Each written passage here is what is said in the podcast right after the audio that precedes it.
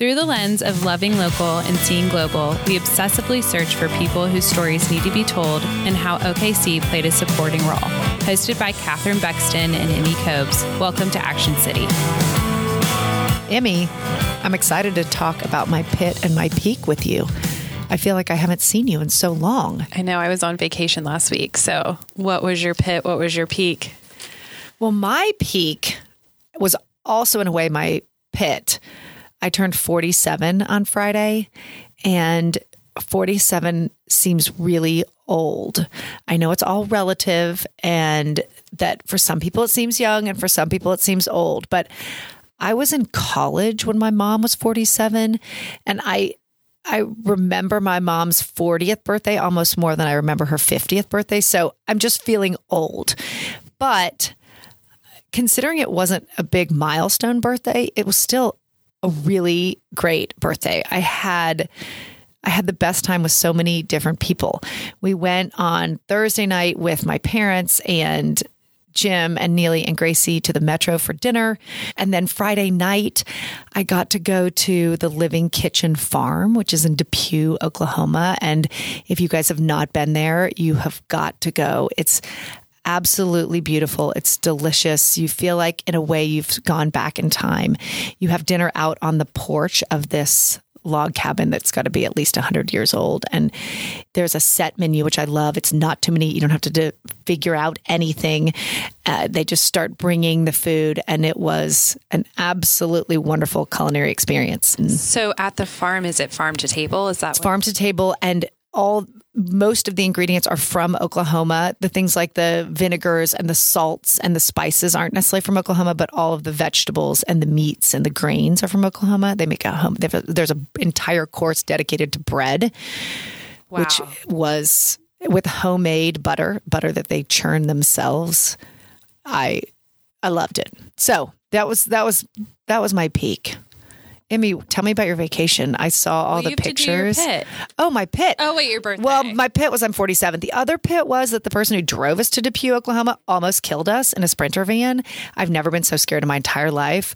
I, I think we took the sprinter van to two wheels. So that was kind of hard to recover from, and I had to have several glasses of wine to sort of take the edge off. But we terrible. survived, and here I am to tell you about the amazing dinner. Oh my! Tell gosh. me about you. Well, a lot of fishing. What, what what was happening? Yeah, so we went down to Port Aransas, Texas. Uh, my my in laws have a beach home down there. Which, if somebody's looking for a beach that's somewhat drivable from here, I would highly recommend it. It's about nine hours. Um, so still tough with a 10 month old and a two and a half year old, but it was awesome. I mean, it felt so good to be in the sun. It was 80 and sunny the whole time. We went red fishing, which fishing for me, like not to be super religious, but it's kind of like when I'm on the waters where I feel God. And I hadn't fished because I usually fish in Jackson Hole, Wyoming. We usually take a fishing trip, and I didn't get to go this time because it was my sister's wedding, and which that of course was wonderful. But I hadn't been, and so it felt so good to fish. It felt great to just you know have my two year old play in the sand. I felt a little guilty because it was his first time at the beach. Um, but it was honestly such a good age to go because I gave him a somewhat healthy fear of the ocean just because he doesn't swim great. So um, he would play in the waves, and you know, obviously he got he was basically at a giant sandbox, and that was heaven for him. And then our daughter just loved. I mean, she was just loving every minute of it. She's pretty fun anyway. So did she try to eat the sand? Oh, I always remember that was what my kids would try to do at the lots beach. Lots of sand eaten, ate. Wait. Lots of sand was eaten. Was eaten, yes. Um, which, you know, just came out the other end. Right. it's fine. Are you still uh, finding sand in every single thing you took to the beach? Oh my gosh. It's all over your so house, probably now. For some reason, Jeff's, he is a big suburban. And so it was kind of the like chair and tent um, vehicle. Mm. So oh, yeah, so there's yes. sand all there's over. sand everywhere. Yeah. Um, thankfully, I did a lot of laundry before we came home, so I felt like I was, you know, everything was semi clean as far as clothes. But that's my favorite thing about renting a house or being yes. at a house on vacation. Yes. I obsessively do laundry on Me a vacation. Too. Me too. Not at home, but I mean everything is clean when I come home from a well, vacation. And I feel I like it. so we had to pack because uh, uh, we left Friday or sorry, we left Saturday. Saturday night we went to Fort Worth So we had, and we had a christening that night for my niece. So we had to have nice clothes for that. Then we had to have beach clothes. And then on Friday, we drove to San Antonio to kind of break up the drive. And so we went to a fun dinner. So, like, I felt like with three different destinations, I had to pack sort of differently. So I have I was, that coming up. It's, I'm really stressed out about it. Yeah, it's hard to pack for, but um, anyway. So, So, what was the pit? well, the pit was Sweet Pete died. Oh. I know. So, for everybody who listened to Andrea's episode, we talked about my parents' bird, Pete. He did have bird cancer. We knew he was sort of, he was, we knew he was going to pass soon. Um, but yeah, on Saturday night, he passed away in his sleep. So I know it sucks. But you tell everyone what how where your dad buried him. he so my parents have a really lovely garden in their back um, in the back of their house and so pete's in the garden which for my dad is really sweet just because my dad loves the garden and i don't know i feel so bad for my dad it's just you know his buddy's gone so it was it didn't so i called you and told you about pete you teared up which i felt I don't like even I never even met Pete and I felt a connection with him. well, and I felt like kind of an a hole because I was sort of laughing, but it's because he was the comic relief of my family. But then when I went to my parents' house and I saw they had this beautiful antique bird ha- like cage um, in their kitchen and it was gone. And that's when I was like, oh, wow, Pete's really gone. So that was my pit. Rest in peace. I know. Pete. I I unfortunately have like a really I laugh when I'm uncomfortable, I think, and sad. So I'm laughing and Catherine's tearing up. It's just so bad.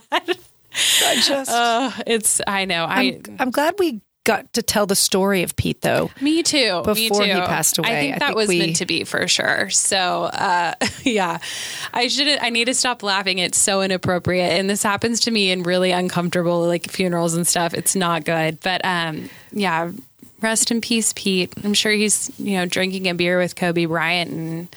Oh, he probably RBG is. and I all hope those so. people. Probably all Alex the fun people. Yeah, for sure. So every restaurant, every team, every time. The social order is invested in the renaissance and continued growth of our great state of Oklahoma.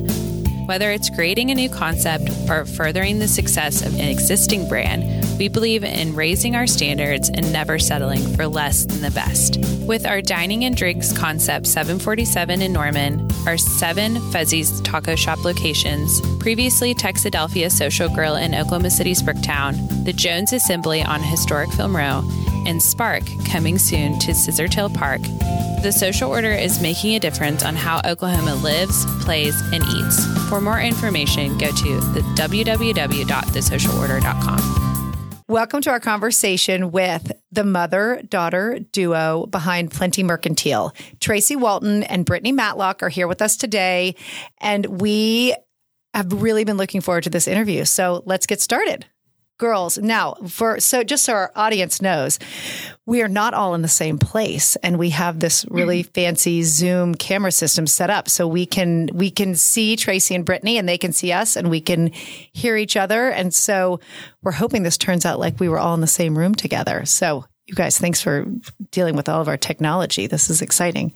Well, so I mean, obviously, we try to do is a little bit of research on all of our guests. But Tracy, I where are you from? I could not figure out where you grew up.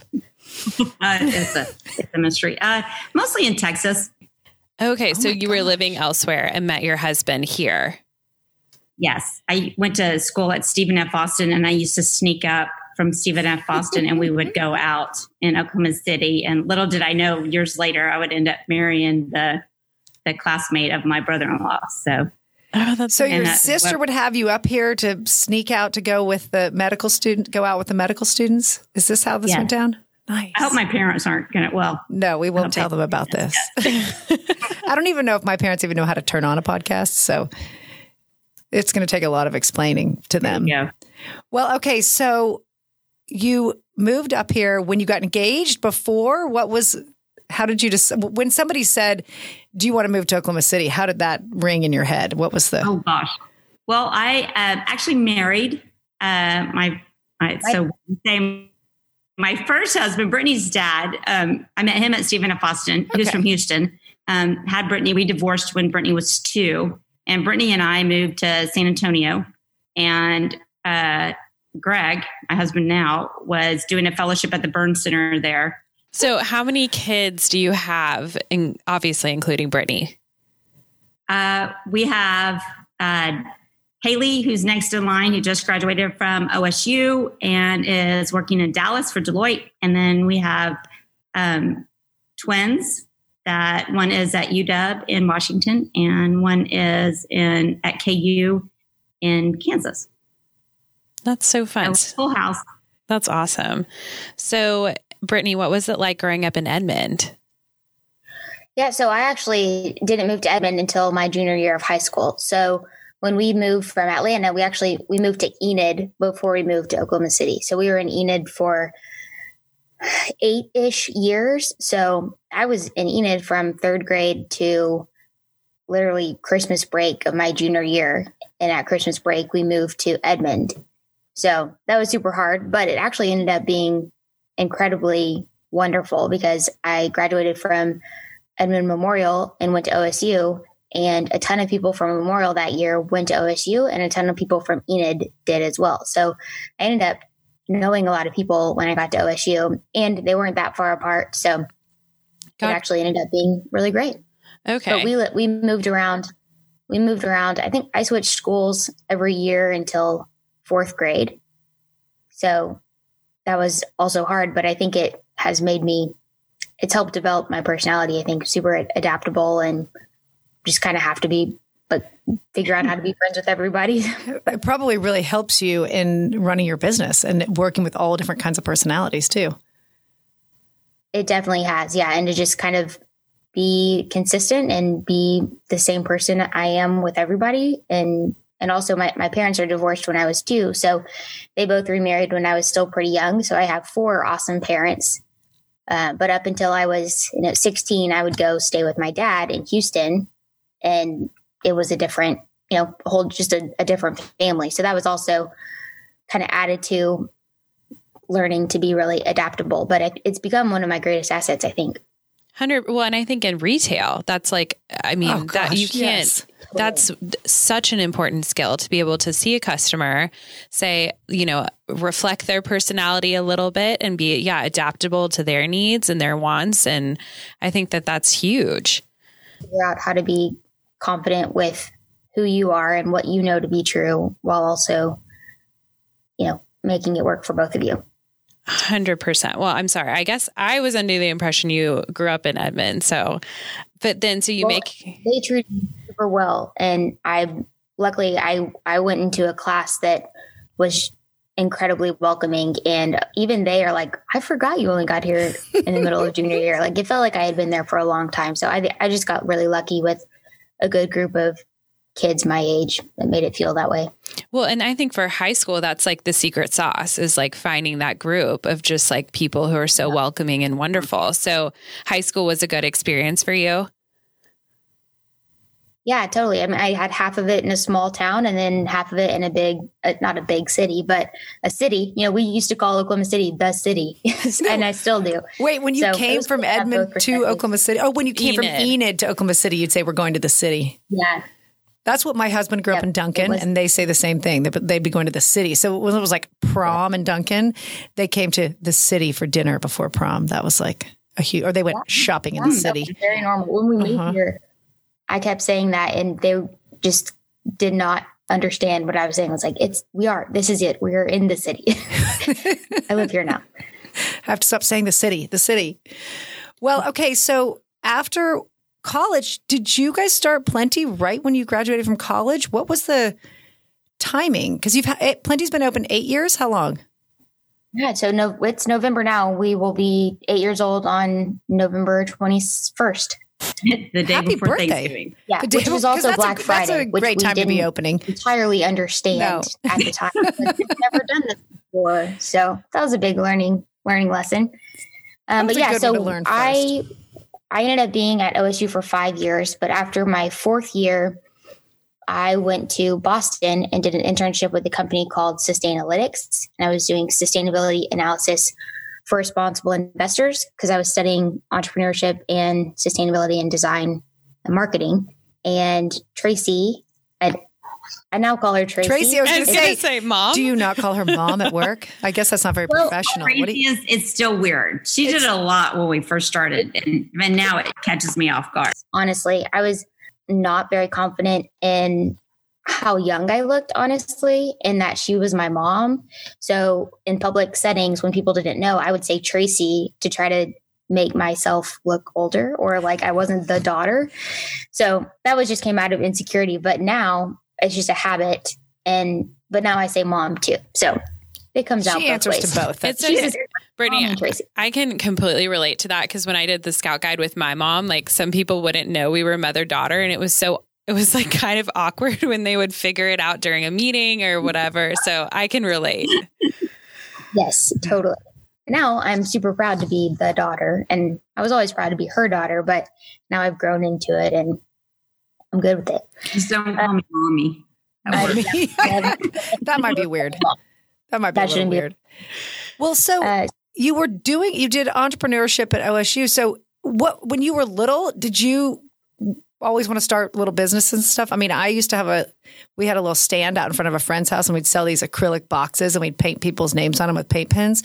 That was my first standalone business. And I always loved starting up new ventures. Did you have the same experience growing up? Yeah. So all four of my parents are entrepreneurs. Um, my stepdad had his own medical practice. My mom opened her own mortgage company. My dad and stepmom are realtors. So it's kind of just always been sort of a mindset and a lifestyle. And I think I just gravitated towards that. So even if I didn't actually open my own business, I studied entrepreneurship because just the the mentality of figuring things out or noticing things that don't exist that could exist can apply in any job. Um, there's, I was originally interested in intrapreneurship, which is where you go into larger corporations and help them refine and uh, reinvent their processes from the inside.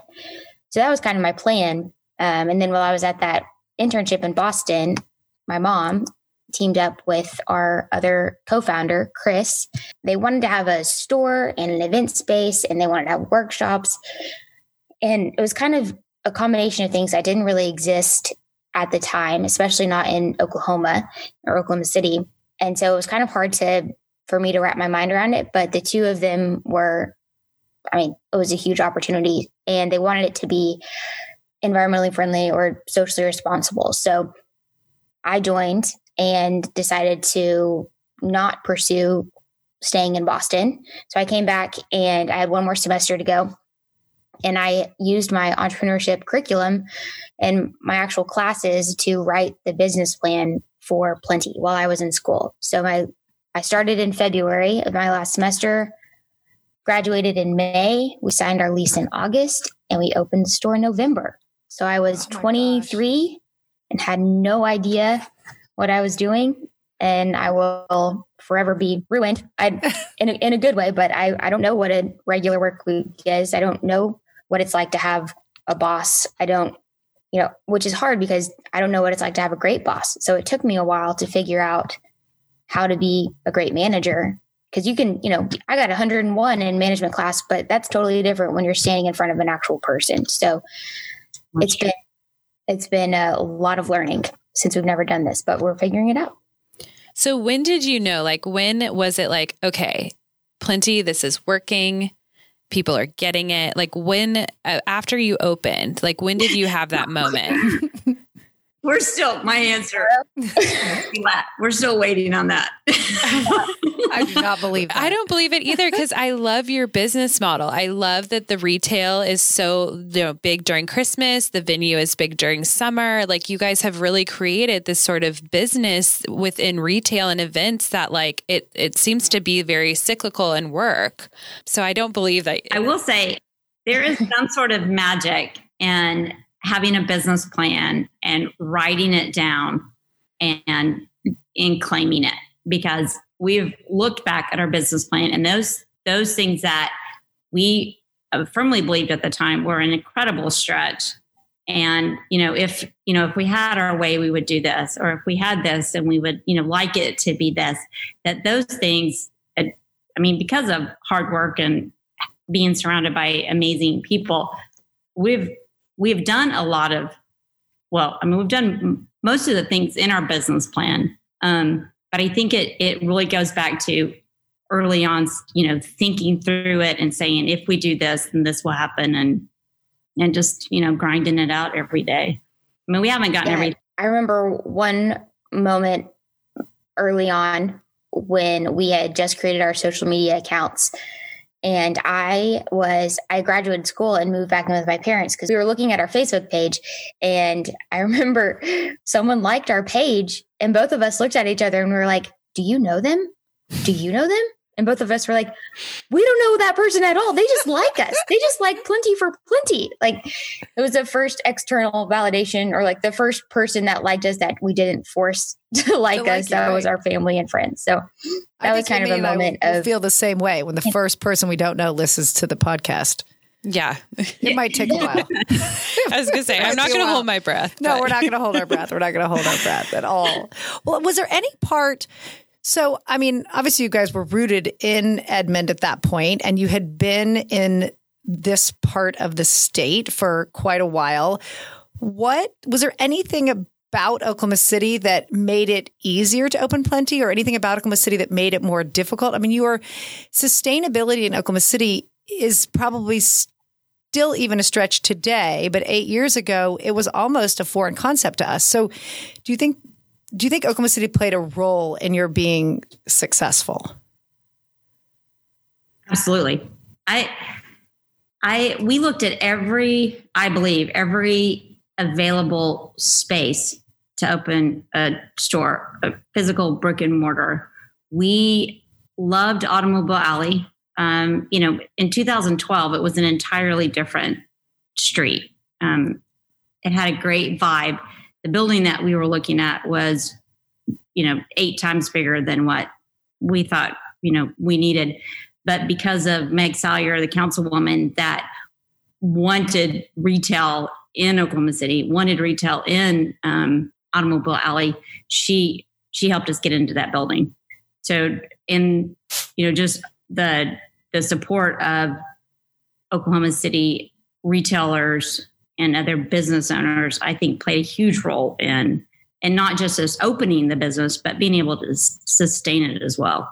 And I, and I, you're right on target. You know, in 2012, we'd say sustainability, and that was not a common, you know, was not a common term back then. And there really weren't that many people around the country doing what you guys were doing, right? I mean, this was, you know, a lot of times a concept will originate in another big city, Chicago, Dallas, and we'll bring it here. But this concept didn't really exist at all around the country. So you were pioneers.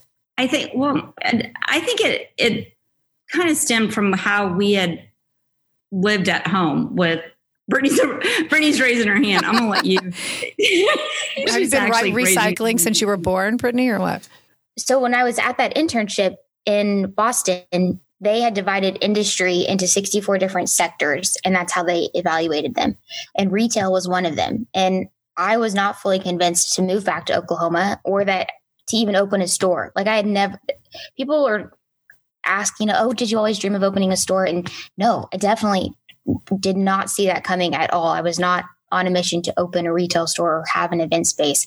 Knew I wanted to do something with business and I knew I wanted it to do good and to help use the business to do that good.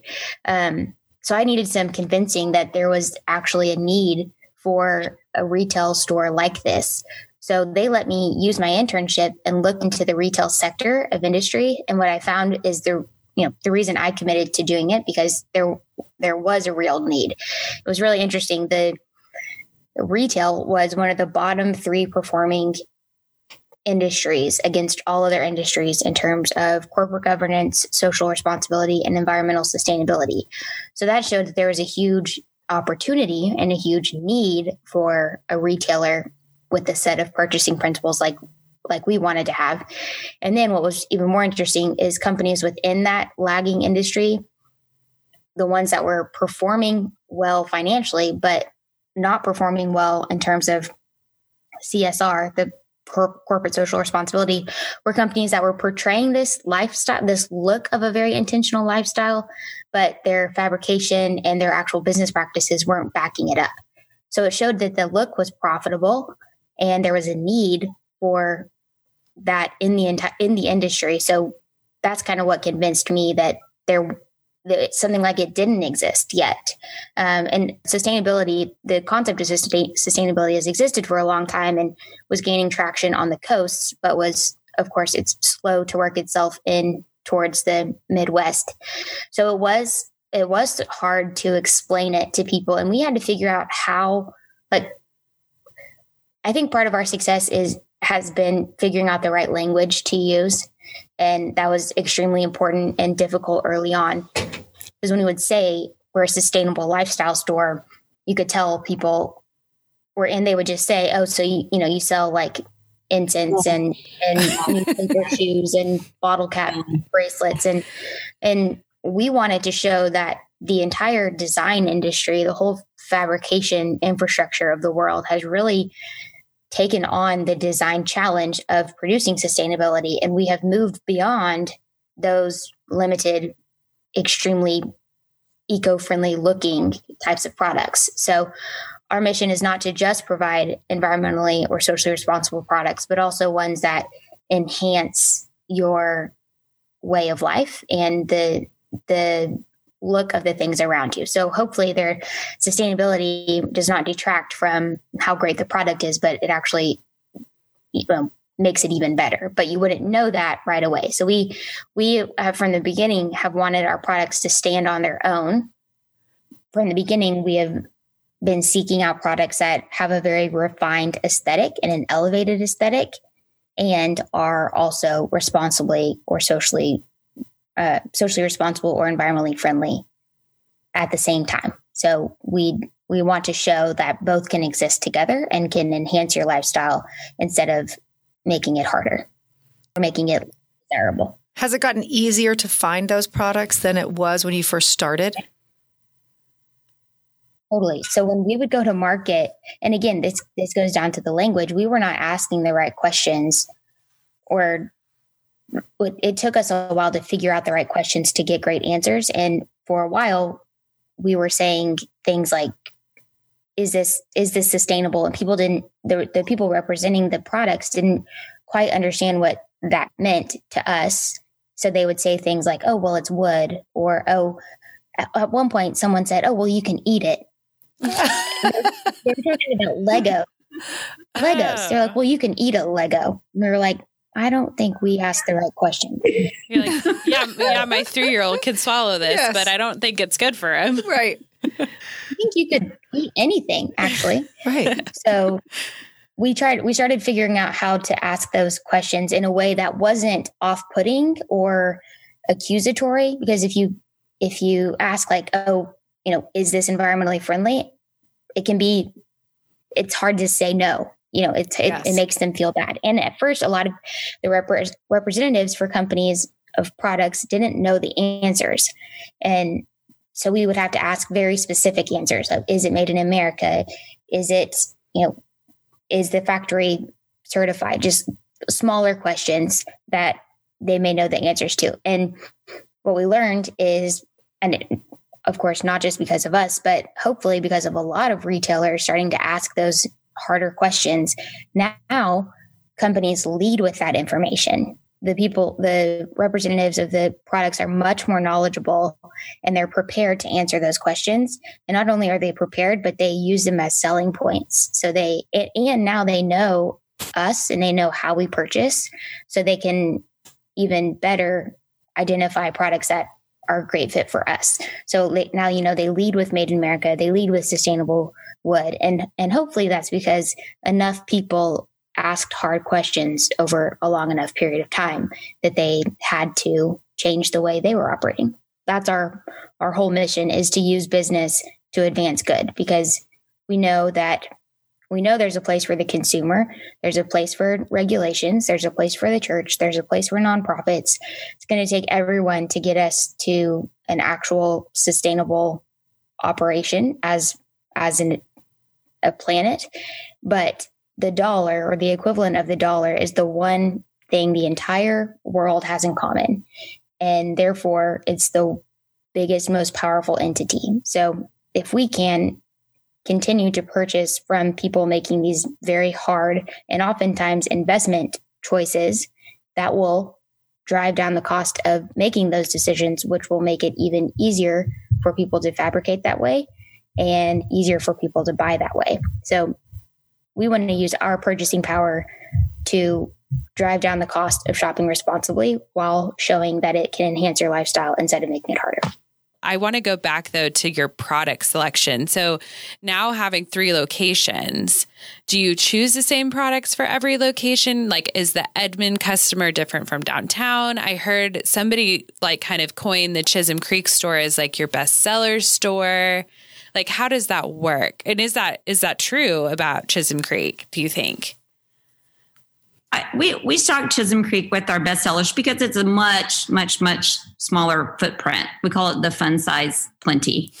So to get it to get it the snack fun size, size plenty. So size. to get it started, we we stocked it with our bestsellers, um, and it's been it's been great. Of course, you know we opened nine days before the COVID shutdown, so that was less than spectacular. But um, it's back and going, and our our demographics are different. We have a um, a very uh, intense data uh, system that we use, which are actually suckers. So in Edmond, we give out uh, three suckers to one. So that tells us that we get more children or we have adults that are eating more suckers in Edmond.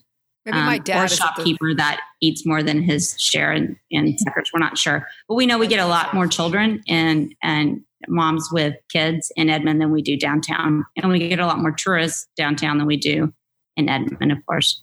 Yeah. So the big stores, the downtown Oklahoma City store and the Spring Creek Edmond store have 95% of the same products. So when we order a line, we have full intention of them being at both both big stores. The only real difference between or two differences between the two big stores is Oklahoma City is older so it has more stock from past orders or, you know, more in the, and more found antique objects and it's got a bigger footprint. So you may find slightly different pieces there. And then the the real difference is how we the the quantities that we stock between the stores because we know that Edmond sells more kids items so they would have you know 18 of a product instead of nine. And Oklahoma City might have, you know, more entertaining items than Edmond might. So it's really the stock levels may be different between the two stores. And then based on our, our customer and the and the buying habits. And then uh, Chisholm, like she was saying, is our fun size or snack size, a little micro shop. It's about a tenth of the size of our other stores. It's it's like the size of our kids section at both stores. So that forced us to be extremely particular about what what goes there. And then also and then we also wanted items that people like staples that people depend on from the other stores. And then we rotate out new products and seasonal products there as well. And little things people could run in and run out and grab. So you won't find like you know pillows and tables and the larger home decor pieces that take up more square footage like the other stores have well, your merchandising is beautiful. Like your your displays are always just stunning. I always am in awe of your windows, downtown and Edmond, um, as well as the truck. Like during Christmas, your store is like my favorite. It's so beautiful. Well, the truck, truck has a great story. So that downtown building is our will always be our flagship store. It was the the first store that opened eight years ago, and like she said, we looked at almost every every available building in the in the Oklahoma City area. And we finally looked at that building knowing it was way more space than we wanted. And we drove up, my mom and I sitting in the in the front of our red 57 Chevrolet pickup, drove up to that building to look at it for the first time. And we walked in and the girl showing us was like, "Oh, and this was the very first Chevrolet dealership in Oklahoma." Like, it was oh, meant shoot. to be. What? You're like, oh, okay, so we'll take it.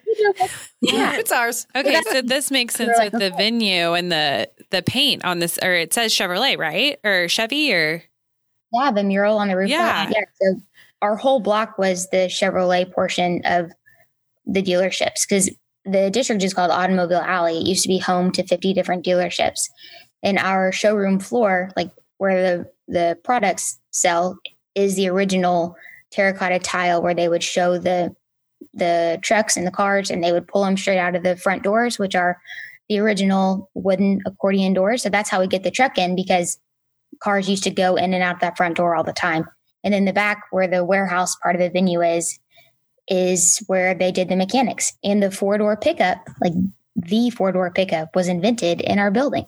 Wow. How long had you had the four door? right there. Right. How long had you had the four door pickup? I mean, was this like a family treasure that you guys had, had restored yourselves? I mean, how did you end up with it? Well, uh, the year before we opened, my dad, my dad found it. I grew up uh, on a 1957 uh, Chris Craft boat. So when he found a 1957 Chevy, he was like, "Oh my gosh, this truck!" And then it just all kind of Fell into place. yeah, fell into place. Well, so you said that when you wrote the business plan that you knew you also wanted to have a venue with the shop. So when you found the building, did you immediately you didn't always have the roof as part of the venue, right? It was the back warehouse part and then you moved up to the roof. How how did that evolve? We did. Well, we we knew we wanted green space, and we were looking at buildings so that we could have an outdoor gathering. Because I always gardened, and you know, wanted to do classes in gardening and hold events outside. Um, and when we fell in love with the building, there were two skylights, and we thought, okay, well, we'll just we'll just go to the rooftop. And it we opened the store, and then we opened the rooftop, and then we opened the warehouse was just a um, a, a warehouse full of junk. So we cleaned it all up, opened it up, and then we opened the catering kitchen in the back. Yeah. So our whole plan was to have a retail portion and an event venue. And then this building, again, way more space than we thought. So we had to we had to multiply the numbers and everything in our business plan by four times, like on paper. So the the risk was huge, but we saw that hopefully the reward could be great. And this building lent itself to that cyclical structure, like you were talking about, Emmy. So not only does the store do better in the winter during Christmas when the outdoor venue is not rented because it's too cold. But in addition to that, the way, like the physical layout of the building also is cyclical with our different types of customers. So, because you have to get to the rooftop through the warehouse, you have to walk all the way through the store. So, every person attending an event is introduced to our store, and every person that comes to our store is introduced to our venue, which is an advantage that a lot of venues don't have. You have to make appointments to see venues. So that's that's been a plus. And then, you know, now we keep the store open later. So as people are attending events, they can come into the store and shop. So it's You can pretty much shop anytime. yeah. Oh, I've, I have never been there when I haven't purchased something. I was going to say event yeah. or no event, Yeah. I'm in there buying something. It always seems like it's late at night. Well, as somebody who also has personally had an event in your space, it was wonderful. Not only because, you know, it was so easy for my caterer to use the kitchen, but you guys had all these awesome rentals. But yeah, like now that you say it, there were people who with their wine were shopping, like, and they me. loved it. Did you shop that Oh night? yes, Oh, I mean, that's I'm so telling funny. you, I've never not got anything. I mean, You, by the way, you threw you so great events. oh, you're so sweet. Well, it's I miss those days. Hopefully they'll they'll be back very I know. soon. I, I really, I am missing those days too, Yeah. especially so I can wear something really fabulous to an event.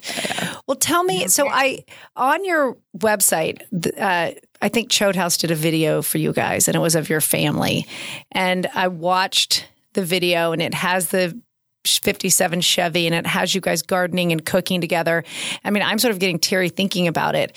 Talk to me about family and how you guys clearly comes really naturally to you Tracy and and I think you and Greg have set the the stage for having a really close loving family. Was it easy to transfer that to the shop because when you talk about the business it also seems like a family. So t- tell me tell me how you made that how you made your business feel like a family.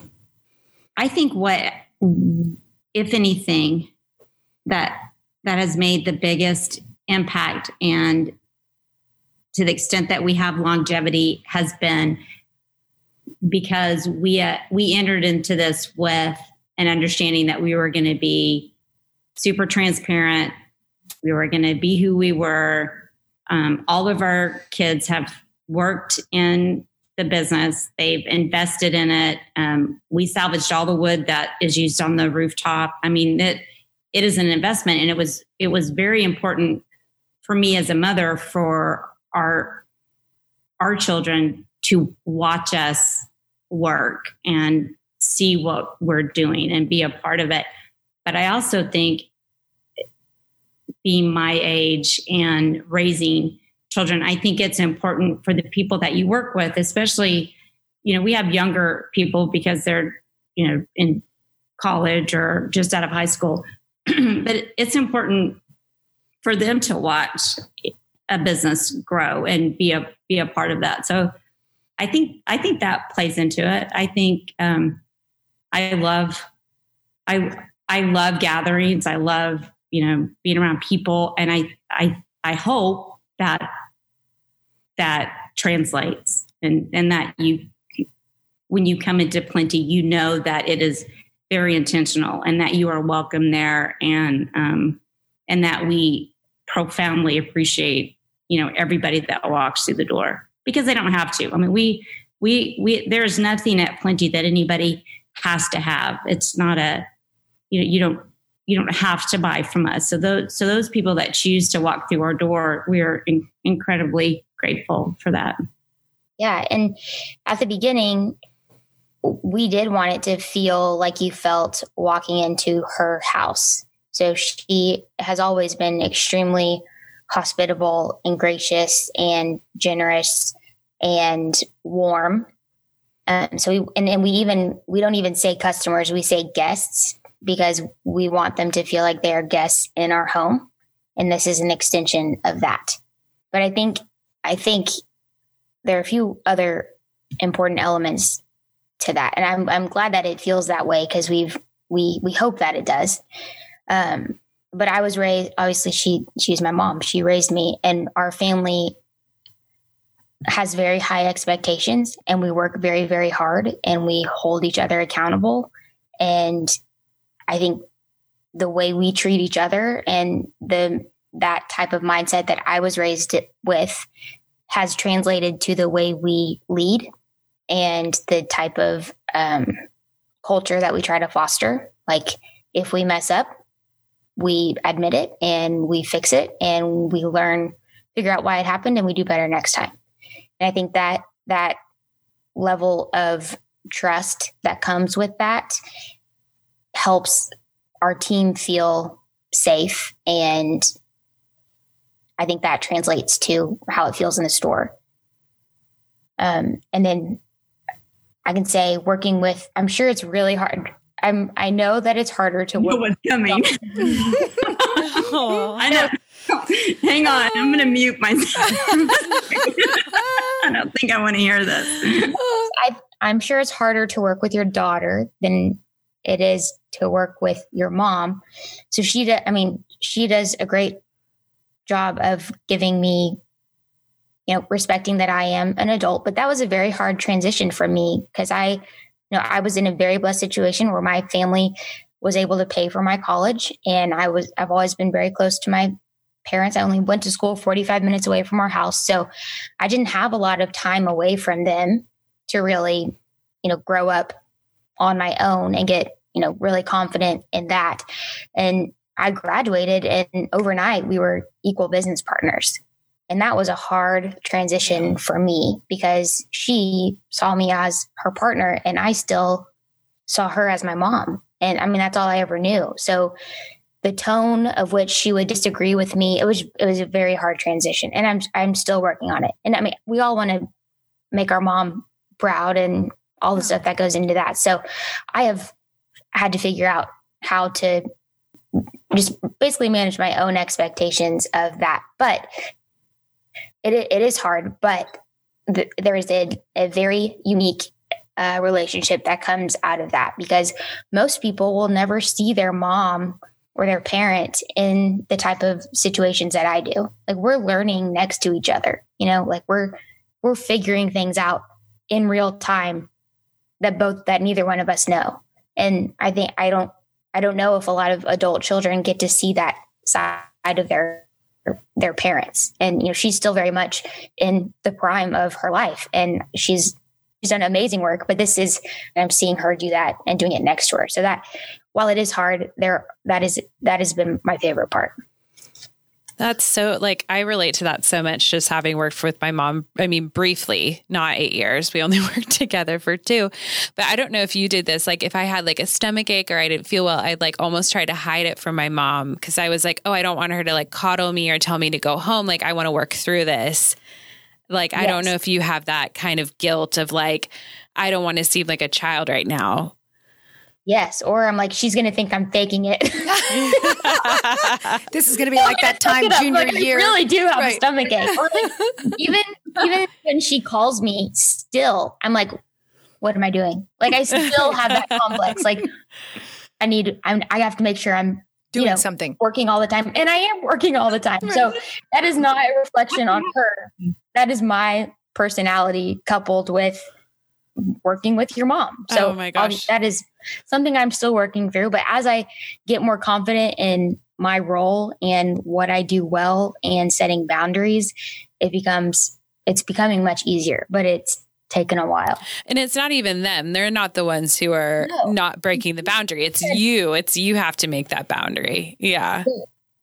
He has said multiple times, like you you just gotta you gotta grow up. You gotta get over this. This is not this is not something I am doing. And I am realizing that. So I've made a lot of progress, but she makes it as easy as possible. I know. And I'm sure I don't always make it incredibly easy because I revert back to being the daughter. You I- know, yeah. like if we disagree, I'm like, like I get kind of bratty sometimes. And I'm like, she's it's just unnecessary. So I'm still working on that.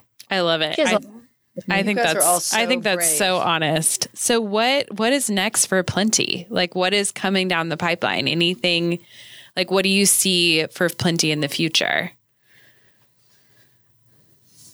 So when we opened the second store in Edmond, we wanted we did that be, because it it the timing was right and things lined up, but we did that with the intention of seeing if the retail portion of the business could stand on its own outside of being attached to a venue and outside of a historic building. And we've seen that. Like it outsold downtown a lot of the days it was open, the very first few months, which of course we know probably couldn't have happened had we not been in business for five years before that. But that was exciting to see that it could, you know, our product mix was strong on its own. And then we opened, uh, we call it P3. It's the Plenty 3, the third shop in Chisholm Creek. Um, we opened that again with the plan to see if a select portion could stand on its own. And so far, it's been great. We're meeting a lot of new people um, and that that smaller space feels replicatable to me. Um, I think just the sheer scale of the other two stores is it's. I, I'm still traumatized from opening the first and second store. Just have more product, you have more I'm working through some stuff too. Right. Yeah. PTSD. yeah so just the scale of those shops takes it to what i didn't realize was a whole nother level so that the the smaller store feels like we could have more small stores but there's a few other exciting things we can't quite say yet but we should be able to announce soon We can't wait to hear. I was going to say I'm we can't always, wait to like, hear. on the edge of my seat with what you guys are doing. I'm constantly amazed with the amount of the amount of thoughtfulness that you guys put into your work. It, It's mm-hmm. really it's really inspiring, especially to me who also owns a shop on a much smaller scale. But I know that you guys ins- inspire me for sure. What do you? What, I mean, I have a few questions we like to ask everybody at the at the Yeah, our end of the final final podcast. So- questions. I'll ask one and then Emmy will kind of ask our final one. But I think that if I, I mean, I grew up in Oklahoma City. I lived away for 15 years. I moved home 17 years ago. And if I could have said 17 years ago that this is what Oklahoma City would look like today, I think I would have. People would have thought I was crazy. And so I never could have predicted what had, has happened over the past 10, 15 years. What do you predict is going to happen in Oklahoma City over the next 10 years? What, where do you think we're going to be in 10 years? And and how is I think Plenty's changed the landscape of Oklahoma City for sure, and I think that's one of the reasons we want to interview you guys. So, where's Oklahoma City going to be, and uh, how did Plenty play a role in that? Go for it, mom. Oh gosh, I don't. Uh, how did Plenty play it? I don't. I don't know. I know that. I know that it, I believe that it started with the MAPS program. It started with people investing in the city. I, you know, the the last MAPS program is going to move us even further ahead. I think we have a a young mayor that has made a huge difference in Oklahoma City. Uh, I think I don't know if it is the perfect storm of the generation that I think we lost to other cities are wanting to to come home are of that age, and that's a great opportunity. Um, I believe that we are the surprise city of of the country. I think you know when Vogue came out with you know no no longer a flyover city, I was like, Shh, don't tell anybody because you right, know they're going to come here. we're yeah we're, we're the best kept secret right. around, and it's true. I mean, it, it is a it it's a big city that that feels small. I mean, you say you see the same people twice. It, it we have retained that that hometown feel. We have a, a, a, an amazing food culture here. We have an amazing art culture here. We have uh, uh, it's easy to get around in our city now. Uh, we have businesses because uh, the city ordinances have made it easy to open a business here. We have the lowest unemployment rate in the country. I mean, those all of those factors work together to produce a community that that I mean, there's nowhere to go but but up. And yeah. people are investing in the city. You know, keeping these, you know, keeping the buildings, opening businesses, retail. I mean, retail is a community endeavor. I mean, that's what grounds our city. So I, I believe in retail. I believe in, you know, brick and mortar. And the more retail that we have, the the better it is for retail, the better it is for our community.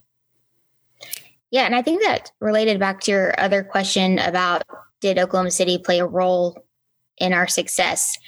And I think I could answer both of them the same that Oklahoma City is small enough that there is a lot of opportunity to make a big impact and also large enough to have the resources to allow you to do that. And we we were inspired by stores like Blue 7 who was around when I was in high school. And and Mm-hmm. Yes, so all those stores that came before us, and and hopefully, Plenty has you know impacted the landscape of the city. But more than anything, I hope that it is a a mirror for people to see that they can also take this opportunity and make their own impact. You know, every store in in the city is so closely related to the founders and that each one is so uniquely different. And this city has just blew us away from the very beginning and still does with the the local business community support. Like everyone's cheering for everyone. And there's it's it's camaraderie and collaboration over competition. And like she said, retail is good for retail. So we hope to be a place people want to shop, but we also hope to inspire other people to to to fill in the gaps and notice the things that could be and then figure it out and make it happen. I think I think an important thing is that you you know we tell we we generate sales tax. I mean, people pay sales tax. I mean, and that that you know pays for our police and our fire and our roads. I mean, that is that builds community. I mean, that is a that is a machine that that gives us a better infrastructure and a and a and a better city. So I think to the you know to the extent that we can build that infrastructure that I love so much, then I mean our city is our city is great and getting better. We could not agree more. I think that's why we decided to do this podcast because we wanted to tell all these stories about people like you guys who have who have made this such a great place to be. Okay, are you all ready for the final question? Um, okay. Find So- out. so your best friend from out of town has just sprung a visit on you. Where do you take them first? Hopefully, plenty. I hope that people's agenda. We do actually. Our downtown store is like close to the highway, so we do see a lot of people on their way to drop their friends off at the airport to make a quick quick stop to Plenty. So hopefully, we're a place that people want to come back to or want to show their friends. Um, but me personally, I would show them the boathouse district and um, we would we would go to Cheevers Cafe because that's Yum. Yummy. classic. Um, oldie but a goodie. Um, walk around Automobile Alley, which is where our, our big store is, and some other wonderful stores. And we love the Jones. Um, it feels like you're in a, a big city because you. I mean, we are. I guess now. I know. We ha- I, I have to train myself to really say that now. We are in a big city. Yeah. Um, Kitchen 324 has a great atmosphere. I remember the first day, like on their soft opening, I walked from our downtown store and it was snowing. And when I walked in, it felt like, oh my gosh, this is like a real, we're like a real City. city. This feels like a big city. You like I'm you're in New walking York. It's so much fun. Beautiful, beautiful place. So I would drive. I would drive them around downtown Scissortail Park, everything that's you know Myriad Gardens. Uh, go to the top of um, look out from Vast. I mean, if you haven't seen the the city from Vast, it is amazing to look over Scissortail Park from that vantage point. Um, a drink at the Ambassador. Uh, walk down to the parlor pick what you want. The collective, if it's nice out, walk across the Bleu Garten. I mean, Hall's Pizza. I mean, it's just it. There, I, there's so many choices now. Which I, mean, choices are. That's the exciting part is that you cannot hit everything that you want to take somebody to. You're not looking for places. You know, you're not in in um, dire straits to find some place to go. We are over. I mean, we we have a lot of choices. You better make a reservation, sure. Tracy. You can't Yes. just walk in. We got to be more organized now that we live in this big city. Exactly. Well, we want to so many- thank you guys so much for coming. I mean, seriously, you guys are awesome. Your story is incredible, and thank you for um like helping us. I mean, we're so new at this podcast thing, so we really appreciate your support. So, Tracy and Brittany, thanks so much for being with us. Will you tell our listeners where they can find plenty in person and online? Absolutely. So we now have three brick and mortar locations in the metro. Our flagship store is in downtown Oklahoma City in Automobile Alley at 8th and Broadway. That's the one that's attached to our event venue that can be rented for your own private gatherings.